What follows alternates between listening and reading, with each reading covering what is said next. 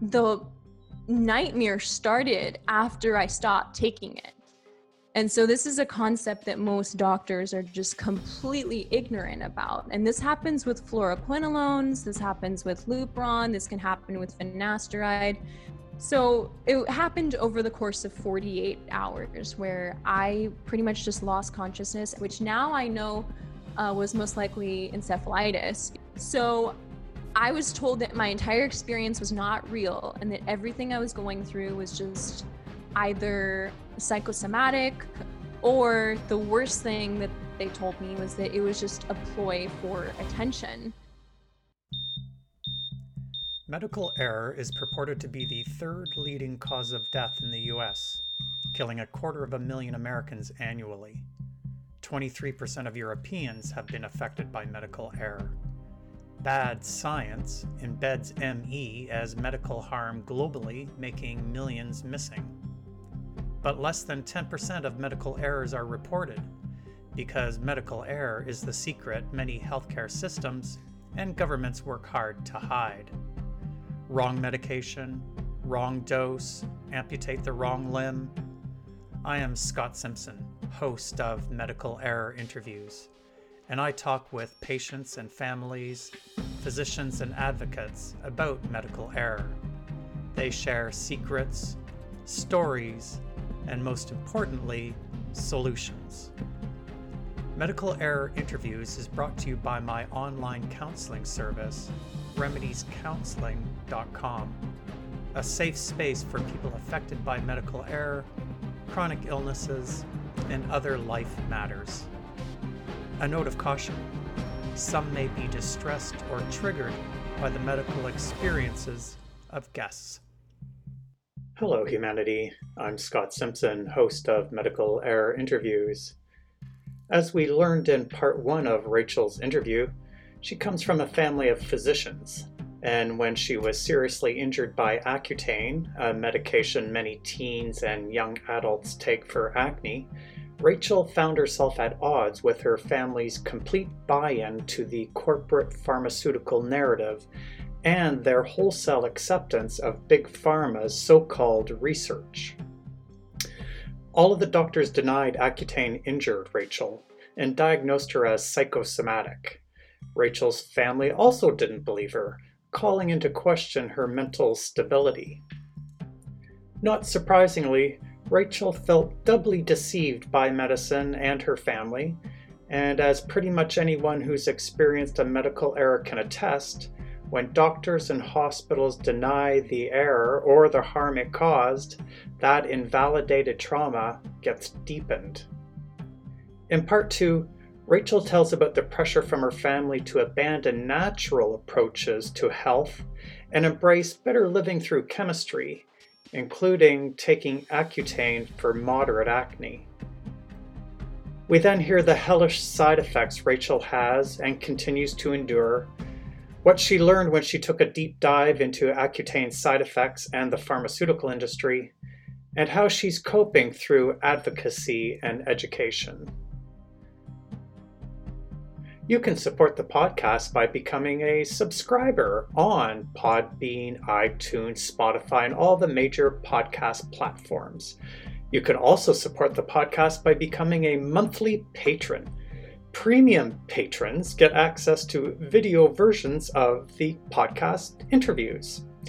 Simply go to patreon.com/medical error interviews to become a monthly patron of the podcast. And if you need the support of an experienced counselor for dealing with a medical error or living with complex chronic illness, you can book an online video counseling appointment with me through my website at remediescounseling.com. Now, here's my interview with Rachel, and a note of caution that some folks may be triggered by Rachel's experiences with the healthcare system. Awesome, thanks so much. So we're picking up where a previous conversation left off, where you're describing your childhood and the medical and healthcare experiences and errors you encountered then. And then you left us at a cliffhanger. You were just about to talk about your experience with Accutane. And for folks who aren't familiar with Accutane, what is that medication? Yeah, so Accutane is the brand name that it's most well known by. And actually, it is just a toxic, extremely high overdose of a synthetic vitamin A derivative. So it's not as safe as taking vitamin A, but taking vitamin A in high doses is actually extremely dangerous. And so it is a very high dose of a dangerous form of vitamin A. There's a lot of different brands that it goes by, but Accutane is just one of the most well-known. The maker, Roche, has actually discontinued the sales in the United States, but that doesn't mean that they withdrew it from the market entirely. It's sold as Accutane in other places in the world, but I used a brand name of it, or sorry, I used a generic name of it, not the brand name. Wow, okay. I didn't know that it was synthetic vitamin A. That's interesting. And what do folks take it for? Is there just one purpose or multiple purposes?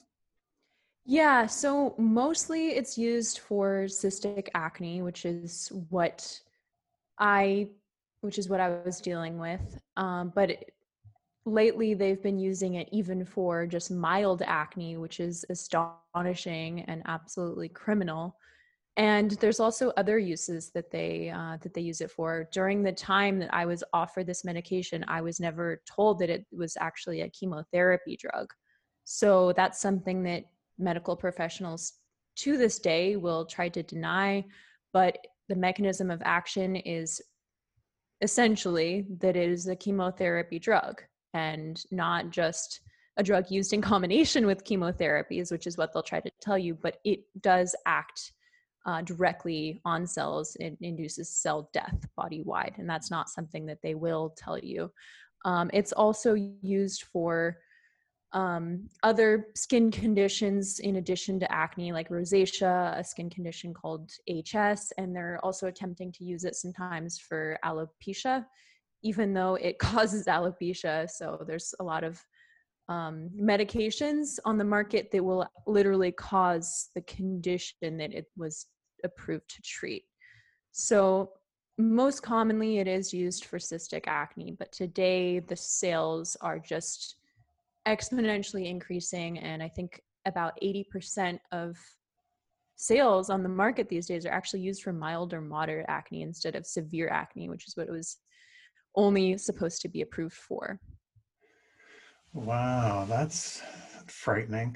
So some folks may be thinking, well, you know, all of these other countries have approved it for use amongst their population. It must be safe, but I'm thinking you're going to tell us differently. Right. Yeah, very common misconception is to assume that the folks at the FDA or the World Health Organization or whatever country that you live in, to assume that those regulatory agencies have approved medications that are considered to be safe. And so there's a really big discussion on what it means for a drug to be safe. What I'm about to tell you is that the actual dangers behind this medication in particular, alongside many medications that are approved, are much more dangerous than you would ever imagine them to be. So this drug is considered by most of the dermatologists who prescribe it to be very safe when it's monitored properly and when it's used in the recommended doses. And I'm about to tell you why it is never safe and can never be explained as, you know, being a safe drug. It just can't. Okay. So tell us about your experience with it and then segue into the sort of bigger issues around it. The bigger issues, yeah. So going back to all of the bigger issues around this drug and its prescription, I'll talk about that later. But first, I'll just jump into how I was introduced to this deadly chemotherapy poison, which is on par It is, the level of damage that it causes is, I would say, on par with fluoroquinolone antibiotics, which are known to be one of the most dangerous antibiotics on the market. People end up in wheelchairs because of it. So I was introduced to this through a colleague of my father. So my father has a private practice, and he does internal medicine. And so he works in a private practice office alongside other doctors. So one of the doctors that he has known for well over a decade is a dermatologist. And so back when I was starting to have my acne become more cystic, like I was explaining in the last episode, I had dealt with, acne on and off since I was a teenager. And then around age 19, 20 or so, it changed from being like occasional pimples here and there to being more of those like deep under the skin kind of like cystic bumps. And so I was explaining beforehand how I had been medicated on these psychiatric medications, the SSRI medications, and I had been taking on and off some of these benzodiazepines, which I never got addicted to, but they were definitely affecting me. And so after multiple times of me trying to get off of these SSRI medications and not being able to, I was in this position where I was not really able to focus on my school. And I was also dealing with cystic acne. And the acne only really became like cystic and more severe like around 19 or 20, but I had been taking the SSRIs since I was about 16. So I didn't think that the medications were really causing my acne. And also I had tried changing doses and changing medications, and it didn't really seem to be changing anything. So after many attempts to kind of get rid of my acne, like naturally, I was kind of going down this natural path of dietary changes and using different supplements and changing my pillowcases and all of these things. I was really discouraged from trying all of these natural methods because I was told by my father, who had looked in the medical literature for acne, and I was also told by my dermatologist that if you have cystic acne, it's kind of just a condition that you have and will likely have for a long time if you have it in your adulthood, which I did. I was 21.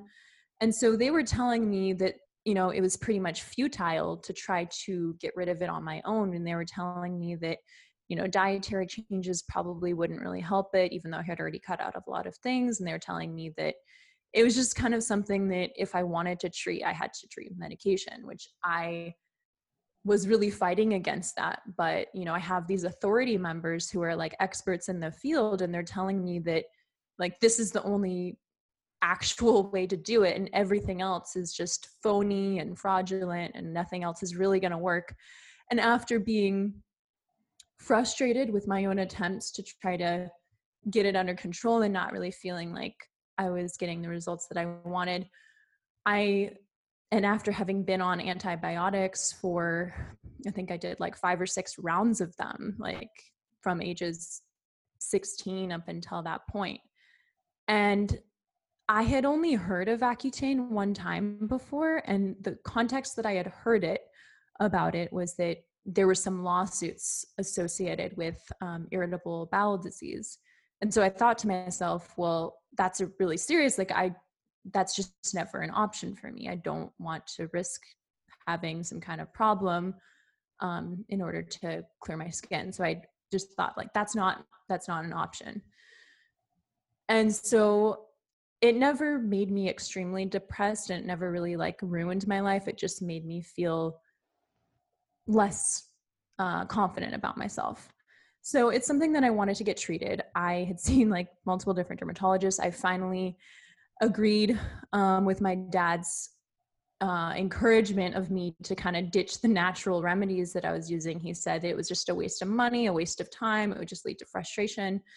And so I was like, okay, I'll see your, renowned dermatologist friend who was very well respected in the community. And so I finally saw him.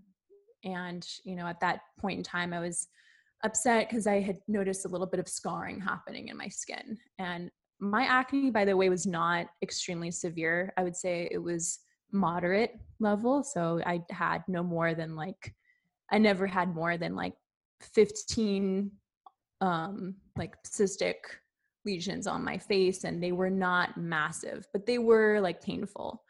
So for that reason, I would say it was moderate. As soon as I walk into the office, he immediately classifies me as having severe acne, which really kind of took me back, because based on all the research I had done, like my acne was not really considered to be severe. And so that just made me feel really bad about myself. Like, he's telling me that I have really bad acne, basically. And so that was a really difficult appointment. And we talked about my treatment options, and he told me that at this point, he felt like Accutane was really the only option that I had, and that he would have put me on it a lot sooner. That's what he told me. And so as soon as he told me this, I was just completely shocked, because I said, you know, I had no idea that you thought my acne would be bad enough for that. Like, I thought that was a really serious drug, and, you know, only for really, really severe acne, which mine was not really, really severe. And so he told me that there were a lot of myths and rumors and misconceptions in the public about this medication, and that actually, in reality, it was a very, very safe medication. And so he told me that everything that I had, you know, heard about it was actually proven to be incorrect, and that scientifically they had gone through meta-analysis of multiple different research papers, and they had really studied this in depth, and they had found actually that the rumors around irritable bowel syndrome and Crohn's disease and ulcerative colitis, they had found that after studying thousands of people in multiple different studies, that there was no association between Accutane and these conditions. And they also found in all of their studies, so this was back in 2013, that there was no association between Accutane and depression or suicidal thoughts. And that was my other concern. So my two main concerns about this medication was that, you know, it might cause me issues with my bowels, because there had been lawsuits about that. And then that it might cause depression, because that's what had made the news about these like suicide cases. And the other thing I was concerned about is that it's known for being a little bit hard on the liver. Like, all drugs are processed through the liver, so all medications can cause a little bit of liver damage, just like drinking too much alcohol can. And so I told him about all my concerns, and I was like, you know, I really don't want to hurt my body. I'm an extremely health conscious person, and ideally I want to actually be off of all of my medications, but I'm just having a really hard time with this. And so I asked him, like, you know, what do you think any natural approaches might work? And he just said, no, research doesn't really support, like, you know, you're already doing a lot with your diet. Like, I've already cut out a lot of foods. And he told me that they really, in his, you know, expert opinion and his clinical practice, that this is really the only thing that he's seen that actually works. And everything else is just kind of a waste of time and money.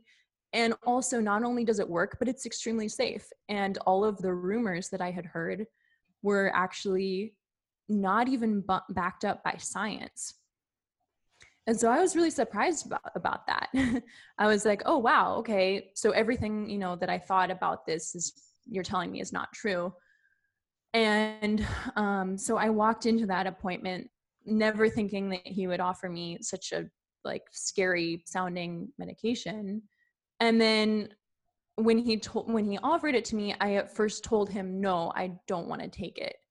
But he told me that I should take my initial pregnancy test, because it is a teratogen, meaning that it, you know, it's a strong enough medication that it causes birth defects. There's a lot of medications out there that do cause birth defects. So that was another concern, like red flag, you know, if it can do that, then what else can it do to your body potentially? you know, I talked to him about my concern about that. I was like, it sounds really strong. And he's like, oh, don't worry. There's a lot of other things that can cause birth defects. It only happens like while you're on the drug, just like don't get pregnant. And as long as you don't, it doesn't affect the adult body in the same way that it affects the fetus. So he told me just to take a pregnancy test and just to go home and think about it. And that he would send me some more research studies to put my mind at ease. And that really I shouldn't overthink it because it's such a simple medication. He told me he'd like given it out so many thousands of times. He's never had any problems with it ever in his entire career.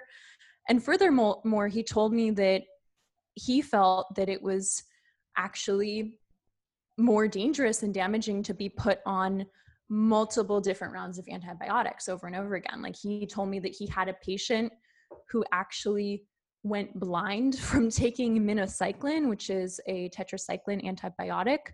And I remember that really stuck with me as being really scary, thinking like, wow, these antibiotics, maybe like those are something that you should be afraid of. And he told me he never had anybody have any issues with Accutane, no vision issues, nothing, but he had issues with tetracyclines before. And so he was really cautious about that. And the one thing that he told me, but whatever you do, when you go home, don't Google Accutane and don't look at all these like patient blogs, because that is not a scientific thing to do. And anytime that you Google a medication, you're just going to find inaccurate information. You'll find anecdotes and stories, and people are always linking together things that are not causative. So people are always making the mistake of saying, oh, you know, I developed this disease and then, you know, it was caused by this thing that happened before. And he said, that's not a scientific way of looking at things. And he's like, you know, you're a biology student. You should really know that you have to do proper research and you can't just believe everything you read online. Otherwise, you know, you'll become an anti-vaxxer. And so he kind of compared it to the anti-vax movement, which, you know, later on, now I see how that is kind of a ridiculous thing to say, also because vaccines do cause damage, which I have found out myself. But so I was, you know, very much wanting to be a good student, be a good scientist. I wanted to do the right thing. So I went home and I researched it on PubMed. You know, I looked up various different articles and I found studies, and sure enough, I found the studies that he sent me, and there was no association with IBS. And there was one study that had like, I think it was a meta-analysis of 50,000 people that it was looking at. There's no association with IBS. I thought, well, if there ever was an association, they definitely would have found it with that many people. And then I also read about it having no association with depression. And I also read about all of the safety, like with thousands of different people taking the medication, all these clinical trials, and like nothing serious happening. So after about 4 to 5 weeks of thinking about it, I finally decided that I would, you know, give it a shot. And I started on a really, really low dose just to be super cautious. I weigh 50 kilograms, and most people that are my weight would end up taking about 50 milligrams. So it's like one milligram per kilogram per day. So most people would take 50 kilograms, sometimes even more. And so I started off on 10 milligrams, which is a really low dose. It's like a fifth of. I started the medication and everything was perfectly fine. I didn't have any weird thing happen to me. I took my blood test, everything was perfectly normal. And the only thing that happened to me was just like some dry lips and some dry skin. And I was at the time doing a really rigorous internship over the summer. I was able to run and be active and be on my feet all day. And so everything was really going fine, and my skin was starting to clear up, and I felt really good actually. And I was thinking like, wow, this stuff is great.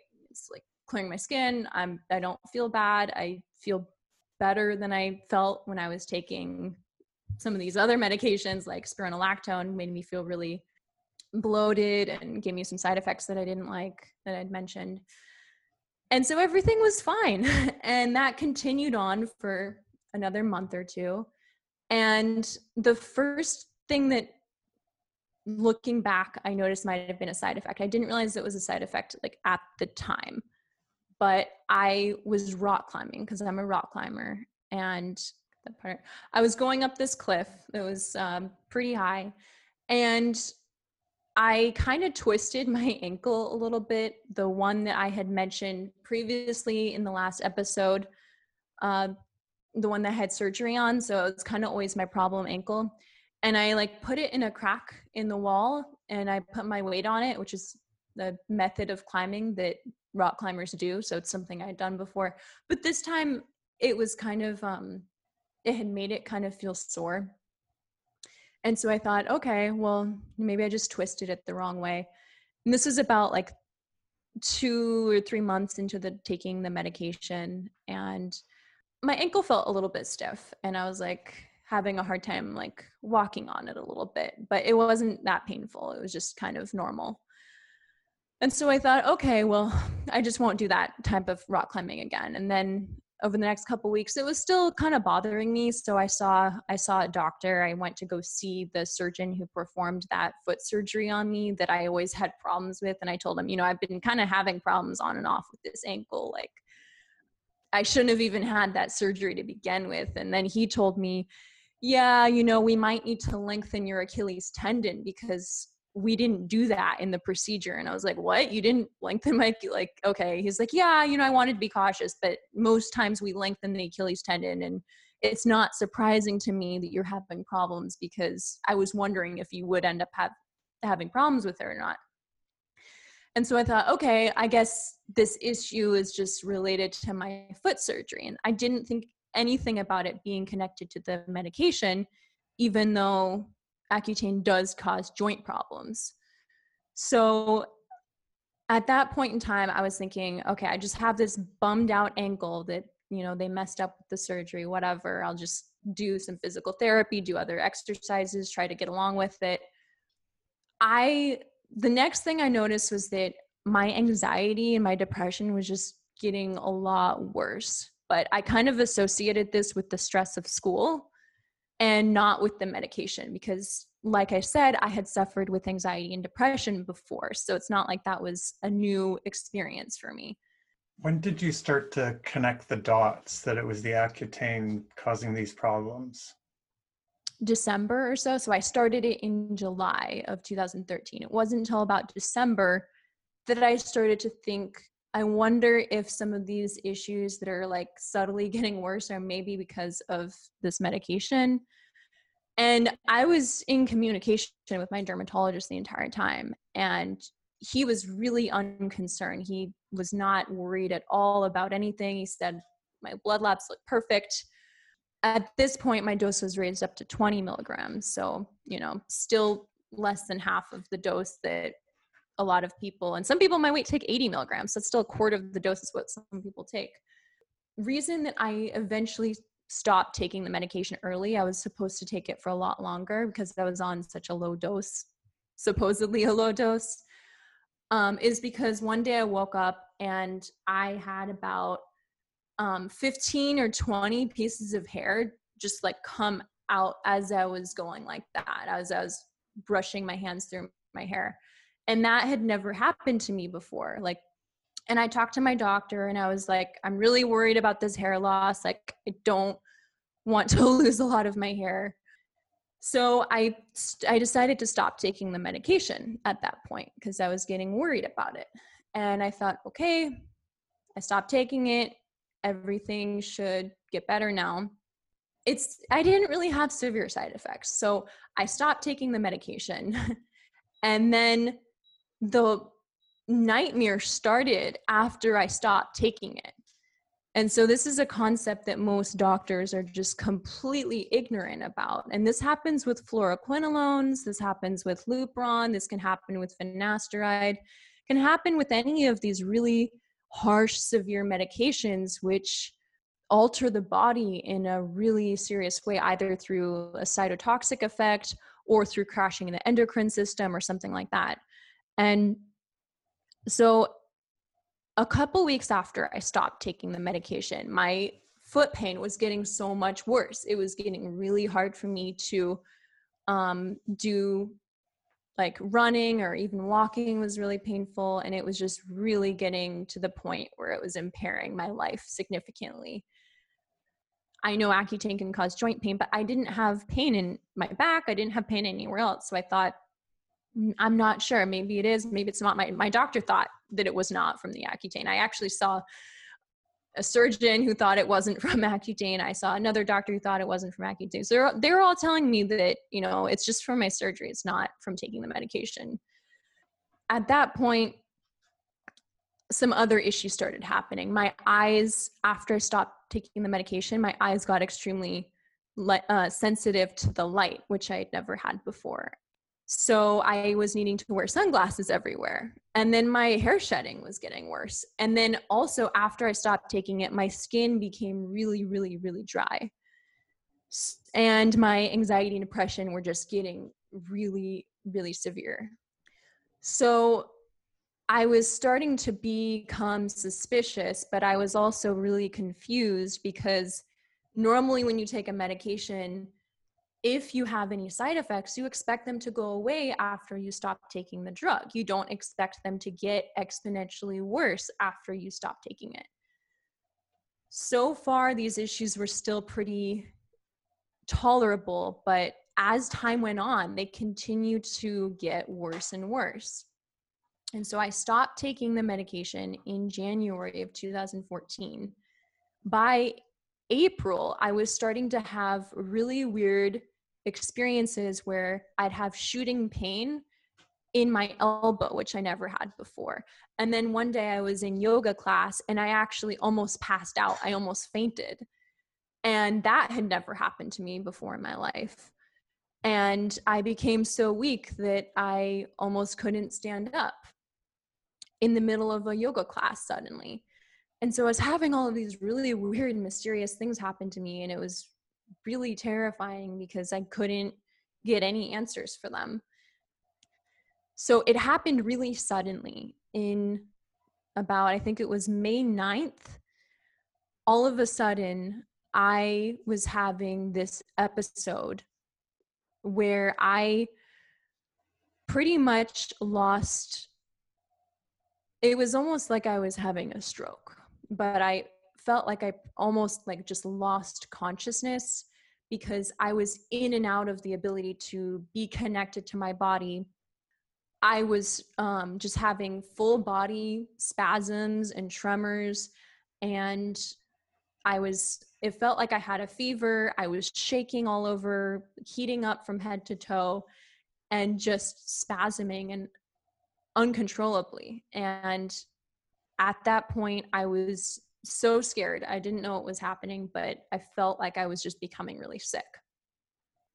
I was having such bad brain fog that I couldn't even remember where I was, what I was doing. I felt like I was demented, basically. It wasn't psychosis. Like I never lost touch with reality, but it was like this severe fog that I can only describe as feeling like I had Alzheimer's or something, or had a stroke. So it happened over the course of 48 hours where I pretty much just lost consciousness. And when I woke up, my entire body was on fire. Like every cell of my body was dipped into a vat of acid and electrocuted, and every part of my body was being stabbed with knives at the same time. I woke up from this period of in and out consciousness, which now I know was most likely encephalitis, because I was having really bad pain in my head, really bad headaches, really bad pain in my spinal cord everywhere. I think I was really just having a case of encephalitis at that point. And I actually woke up and my hands were paralyzed. I could not use my hands at all. I couldn't, I could only move my wrist, but the function of my hands was completely gone. Were you alone during this period of time? Or if you're not alone, what were the people around? Yeah, I was alone. So what happened is that right before the onset of me going through this horrific experience, my parents, like my health was kind of really questionable. And so my parents thought that I was having like a, I don't know, like a, not a psychotic attack, but they thought that I was kind of just going crazy. So it was diagnosed as like a depression induced mental period. And so they said that like, I don't know what to do with you, because I was really having pain before this onset, before the massive onset of my body breaking down. I was having really bad problems with pain that was affecting my life. And so they actually checked me into an outpatient psychiatric facility, which was for people with really bad anxiety and depression. So there was no psychosis cases there, but it was like bipolar, anxiety, depression, OCD, trauma, PTSD, that kind of thing. So I was at this center for people who were depressed, and they were gaslighting me the entire time. And they were telling me, there's nothing wrong with you. It's psychosomatic. This is a psychological issue. You're just dealing with the onset of PTSD. Because I was having really bad nightmares and I was having reoccurring symptoms of PTSD. So they thought it was PTSD from this surgery that I explained in the last episode, because I was having just really bad symptoms of PTSD. So I was told that my entire experience was not real and that everything I was going through was just either psychosomatic, somatoform disorder, or the worst thing that they told me was that it was just a ploy for attention, and that I was just some needy little young adult kid who hadn't, you know, been able to properly take to the adult life, and that I was doing this crazy act for attention, which is completely ridiculous because I was a top achieving student and I would have no reason to do something like that for attention, because I was already getting enough attention by just getting really good grades as it was to begin with. So it sounds like right from the start, you didn't buy into the psychosomatic narrative. Absolutely not. Well, I like, you can't avoid the reality of the pain being real when the pain is so severe that it takes over your entire experience of life. Like the pain was so bad that I knew that it was not in my head. There was no question to me as to whether or not this was a psychotic period or psychosomatic, and I could feel the damage in my joints. Like every time someone tried to tell me that this was fake or that this was made up, I would just move my joints, and you can hear them cracking, and you can still hear them cracking. Every joint in my body is cracking, even my collarbones, everything. And so I knew it was not psychosomatic, but my parents thought it was psychosomatic. My doctors thought it was psychosomatic. Everybody around me was just telling me that I was crazy. I just remember feeling so much rage, because the worst thing that can happen is to have your body break apart. And then the next worst thing that can happen is to go through this horrific experience where you are becoming broken, potentially forever. And people are just not even caring about your story. It's like they don't even care about it. They just think that you are losing your mind. Yeah, so, we can be so physically sick and so vulnerable, and then to have the people that are supposed to be caring and supporting us basically turn against us. It's a real betrayal. Yeah, absolutely. And so that's really how I felt with my parents not taking my condition seriously. And also my brother as well, who is a doctor now, but he was in the process of applying for medical school. He didn't believe me either. And he and I used to be extremely close. So it was really hurtful for him to be telling me, Rachel, I think that this is because you're depressed, and I think you need to be taking antidepressant medications. And so everybody I knew around me was just trying to get me to take more drugs. And I knew that at this point in time, at first, I didn't really know what was happening to me, because I had never heard of anything like this happening. But when I had that major onset of my body falling apart, I thought there has to be a reason for this. I was a healthy person. There's no reason that a healthy 22-year-old would just wake up one day unable to walk, paralyzed. There has to be an explanation. And so that's when I started to suspect and look up, like, what has Accutane done to my body? And that's where I found hidden deep in the internet, because it was still 2014. There was not a whole lot of information on this yet, except for if you looked at all these patient blogs, like askapatient.com, or there's a couple other ones out there. That's when I started finding all of these people who were going through the same experience as me from taking Accutane. The same story was repeating itself over and over again. People would take Accutane and they would be fine on the drug. Maybe they have some side effects, maybe not, really minor effects. Some people never had any effects on the drug. They stopped taking it. And then like weeks or months after they stopped taking it, their whole body falls apart. And I was just like, what the heck is going on? Like, am I in the twilight zone? Is this even real? Because my doctor's telling me this is a really safe medication. And then my father is contacting dermatologists like all over the country. He's talking to the lead dermatologists of like UCSF and the lead dermatologist this place. He's contacted like at least 10 dermatologists at the point. Nobody has ever heard of this. Like none of them had even heard about it. They didn't know. They thought for sure that this was not real. I just felt like I was in another reality, because here I am going through the same exact experience of all of these people who are talking about it. Like, you know, I would see like 10, 20 comments in a row on these patient sites. Like, I took Accutane. I was fine while taking it. And then I stopped taking it. And then months later, all my joints are destroyed, or I developed severe IBS, or I developed neuropathy, or like all of my hair fell out. Another thing is I lost half of my hair within days. Within 2 or 3 days, 50% of my hair fell out. It was like I was on chemotherapy. And I watched my mom go through chemotherapy, and my hair loss was like almost as bad as that. I went through the process of trying to convince my parents that it was Accutane. They were really not convinced. They really didn't believe it. And so I went through the next few years of my life dealing with on and off paralysis of my hands and severe agonizing pain in my body. It's anywhere from level 7 to level 9 out of 10.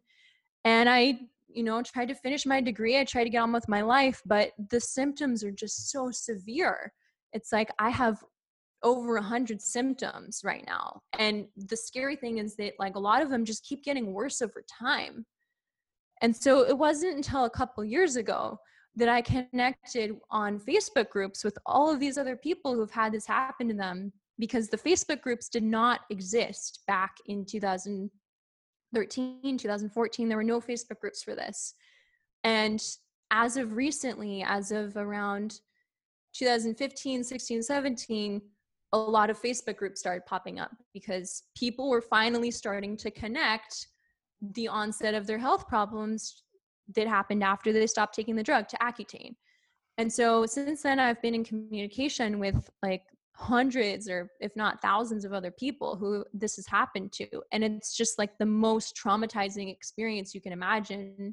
And not only that, but nobody believes you and nobody recognizes what you're going through, and nobody really understands how hard it is to lose your health at such a young age. I mean, I was only 22 years old, and I feel like my body is like 90. At least maybe 100. I am in so much pain all the time.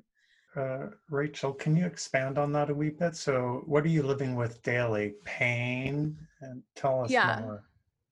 So I'll tell you everything I have. I have severe neuropathy throughout my entire body. It feels like I'm being electrocuted 24/7. I have severe weakness and also neuropathy in my hands that make me lose control of my coordination.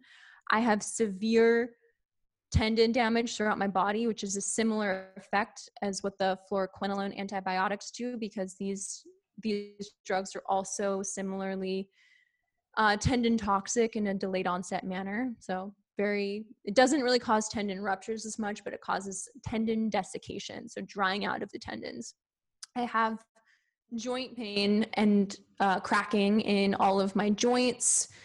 I have degenerating cervical spine. So my cervical spine has 6 disc bulges in it, and I'm not even 30. So I was told that my spine is, the age of like a 60 or 70-year-old.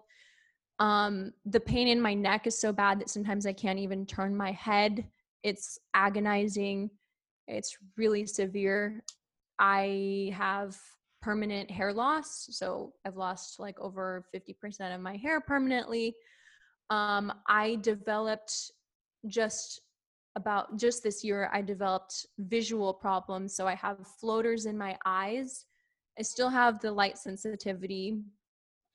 My muscles are extremely weak. Sometimes I can't walk or get out of bed, and I have really severe muscle wasting. So I used to be extremely strong and athletic, and I can barely even lift groceries now. It's just severe, severe pain and weakness. Yeah, when you described that you were doing 2-finger pull-ups. Yeah, 2 weeks before my hands went paralyzed too. 2 weeks before I was doing 2-finger pull-ups, and then after that I couldn't hold a cup of water. I couldn't knit. So it happened like rapidly.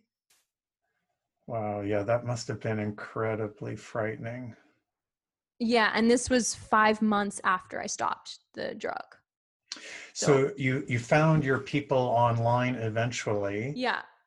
And have you found anything that helps alleviate the symptoms, bump up your quality of life? So I've tried a lot of different things. I've tried pretty much everything that there is to try out there that I'm aware of. And no, nothing really helps. The only thing that helps take the edge off of the pain slightly is an herb called kratom. And that is an herb that has opioid-like effects, but it's not anywhere near as dangerous as opioids. So I have to be kind of careful with that because it can be addictive for some people. So I take it during my really bad flare-ups, but I try to not overuse it. I am on no medications right now. I don't take anything. I've been off all of my medications since the onset of when this happened. I stopped taking all my medications. I stopped the antidepressants. I had been on gabapentin for nerve pain, and that really didn't help. I had been on benzodiazepines, so I stopped all of that.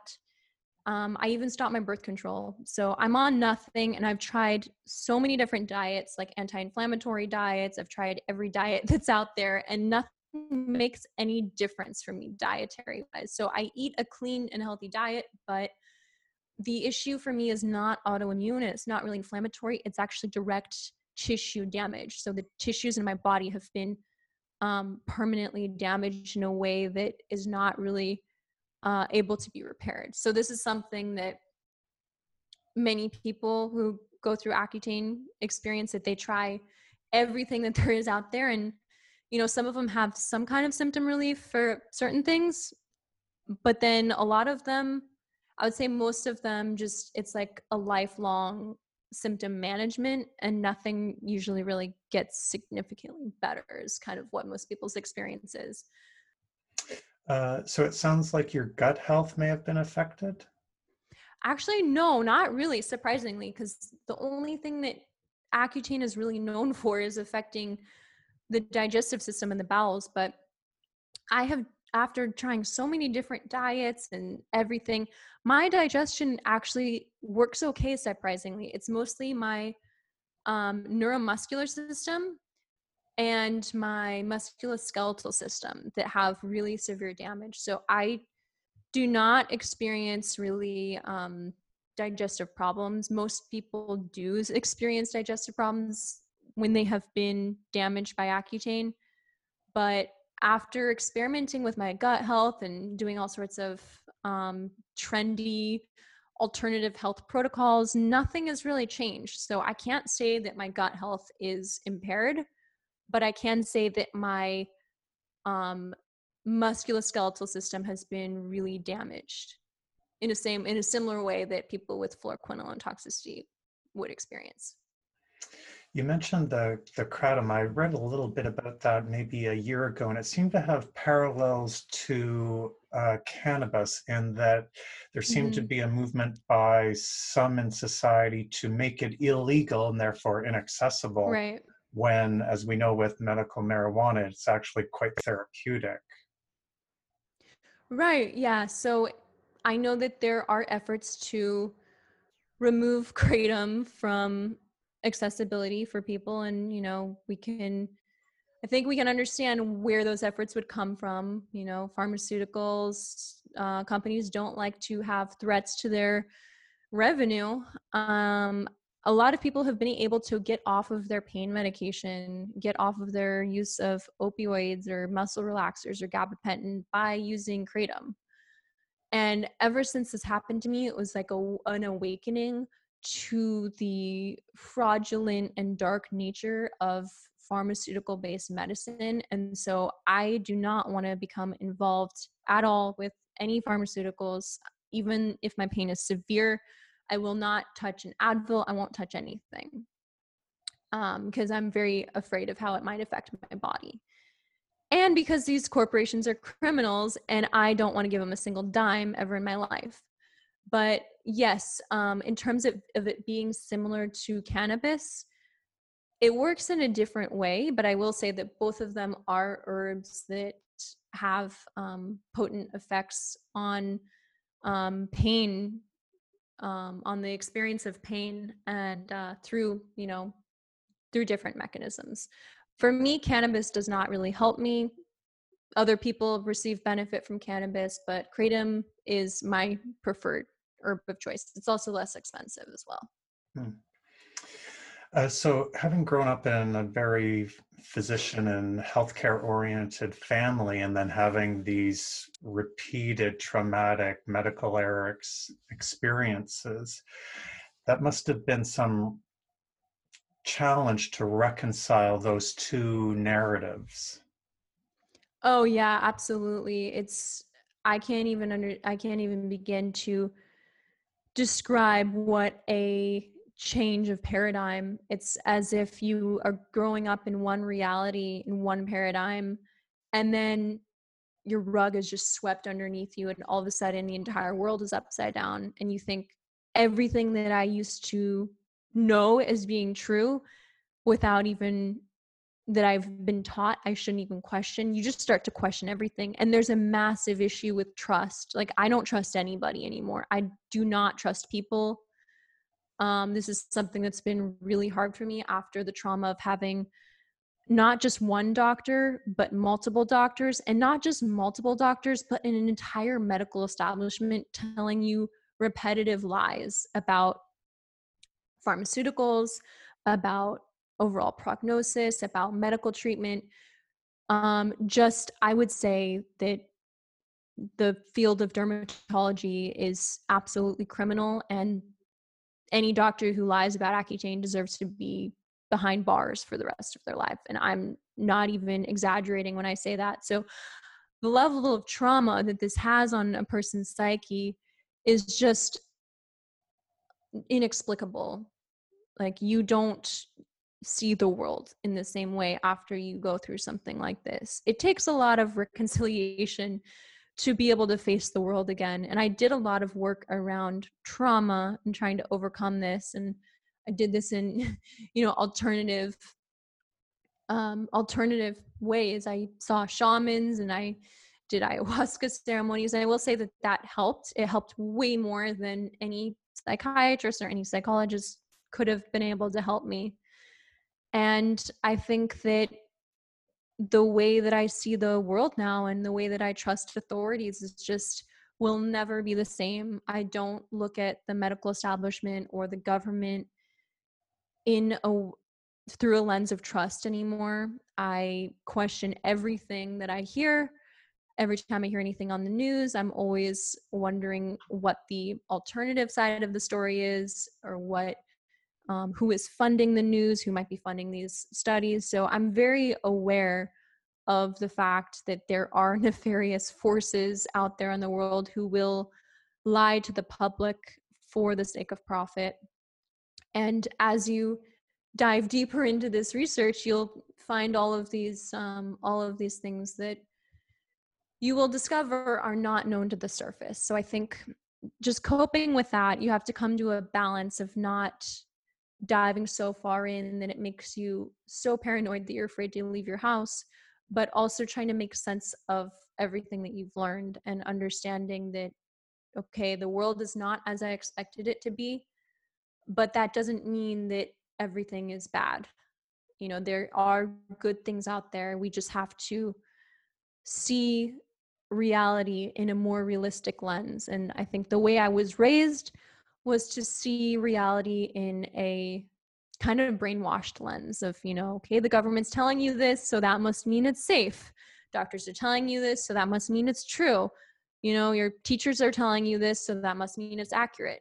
And now I think for myself far more than I ever did before. And I also trust my own intuition far more than I ever did, because your intuition is there for a reason.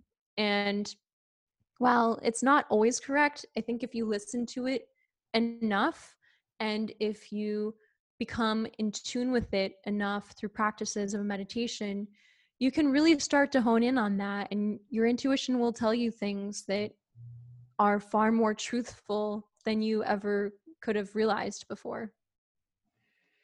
Yeah, it's like a double trauma. There's the trauma of having the medical error, which may impact you for the rest of your life. And then there's that second trauma where the institution denies that you've had this error, right, or that it's impacting you. And then that can be wrapped up with your parents. So I'm wondering, how is your relationship with your parents and your brother at this point? It's not good. 7 years later, it's still very affected and impacted. I would say that there have been a couple of periods of, you know, attempts of reconciliation. I am still to this day very angry. I'm trying to let go of the anger that I have towards my dad, because I feel not only did he encourage me to take this medication and tell me that it's really safe, but also when this happened to me, he was really in denial of what happened, to the point where he was just saying that I need to stop being a hypochondriac. I need to get off the internet. My hands are working fine. There's nothing wrong with me. Just really strong denial. So I think that has been, I think it's caused irreparable harm to our relationship. We will never be close in the same way that we were before. You know, there can be effort to work towards forgiveness, but our family will never be the same after this. And I think that's something that most people who have a pharmaceutical injury, where not only are you impacted for the rest of your life, but also your family doesn't believe you and they don't treat you well and they treat you like you're an insane person after having gone through such a horrific trauma. I think most people experience such a level of fallout in their relationships that it's hard for them to ever go back to how they were before. And this is something that, after talking to hundreds of victims through the internet, hundreds of people who've been through similar things, either from Accutane or from other medications, that it's a really common theme that people struggle with. Yeah. Invalidated trauma deepens the trauma. Exactly. Yeah. So it sounds like you've also are verging into some advocacy around this. Yeah, absolutely. So since discovering and reconnecting to the online community, because for a long time I just wanted to kind of focus on trying to heal my body and trying to get myself better, and not on advocacy. And unfortunately, all of my efforts to heal my body, frustratingly enough, didn't work. So I've turned back to advocacy because of how futile this situation feels, and just wanting to prevent this from ever happening to people without them at least being properly informed about the delayed onset manifestation of health problems that often occur after taking Accutane. My partner and I have started a platform. It's called Rx Pilled. So RxPILLD. And right now the platform is on YouTube. And so what we do is we interview survivors of pharmaceutical injuries, all types of pharmaceutical injuries, and we share their stories for people to be able to see and hear and relate to, just to put a more human face to the experience and to let other people who have been through this know that they're not alone, and also to help raise awareness about warning people to not take these really dangerous drugs like SSRIs, finasteride, Accutane, Lupron, fluoroquinolones, benzodiazepine.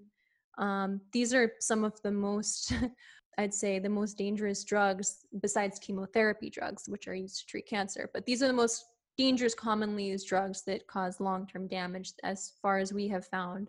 So my partner right now is finishing medical school, and he is also a survivor of Accutane, and he also has very severe side effects from it himself.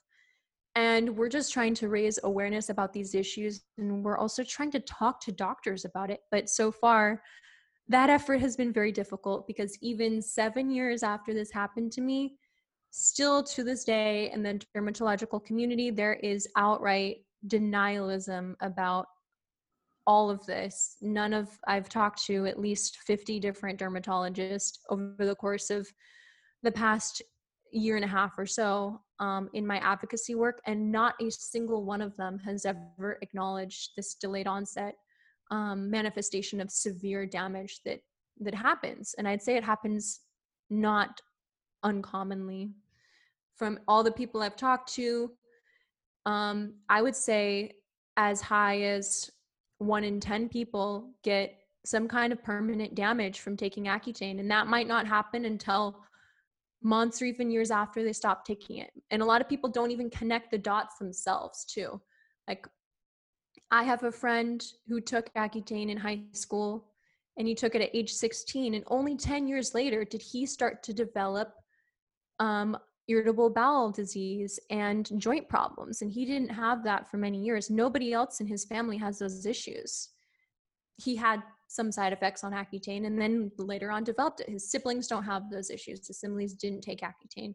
Same thing with many other people I've talked to, actually.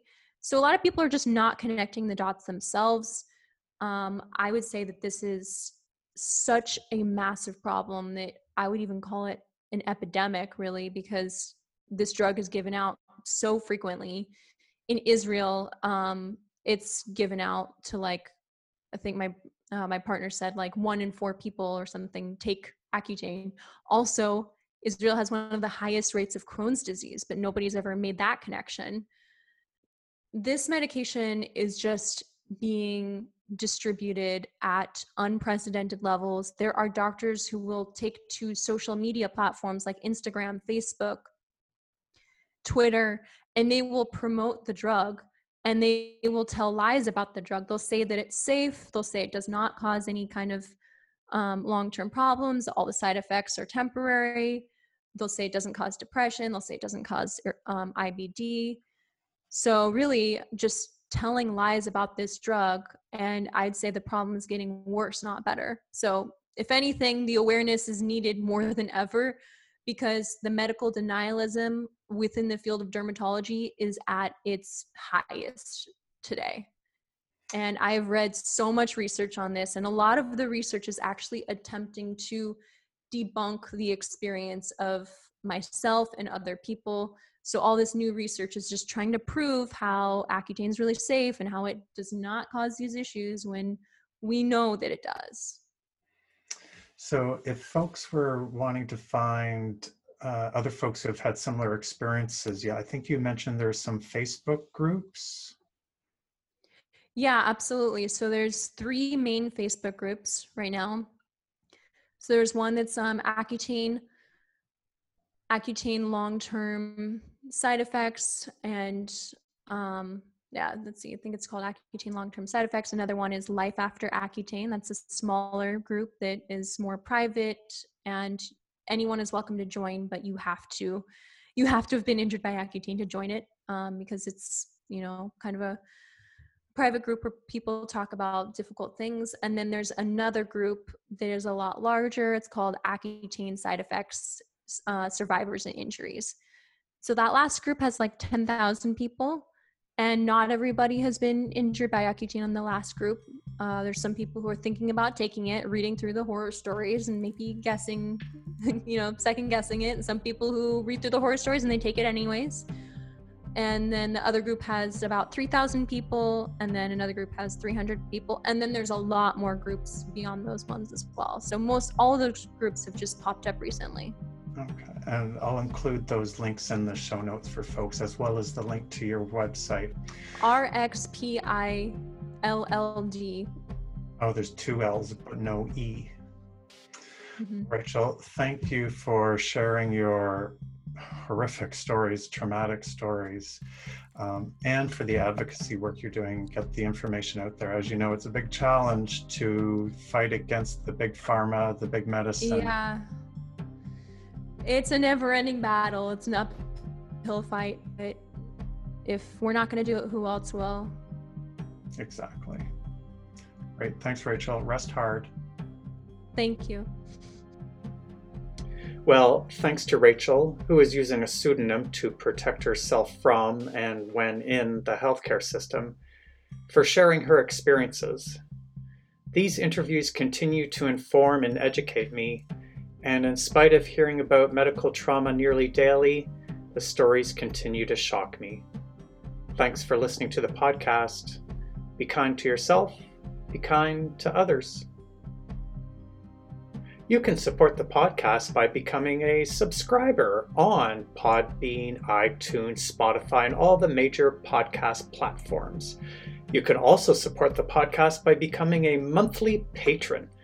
Premium patrons get access to video versions of the podcast interviews. Simply go to patreon.com/medical error interviews to become a monthly patron of the podcast. And if you need the support of an experienced counselor for dealing with a medical error or living with complex chronic illness, you can book an online video counseling appointment with me through my website at remediescounseling.com.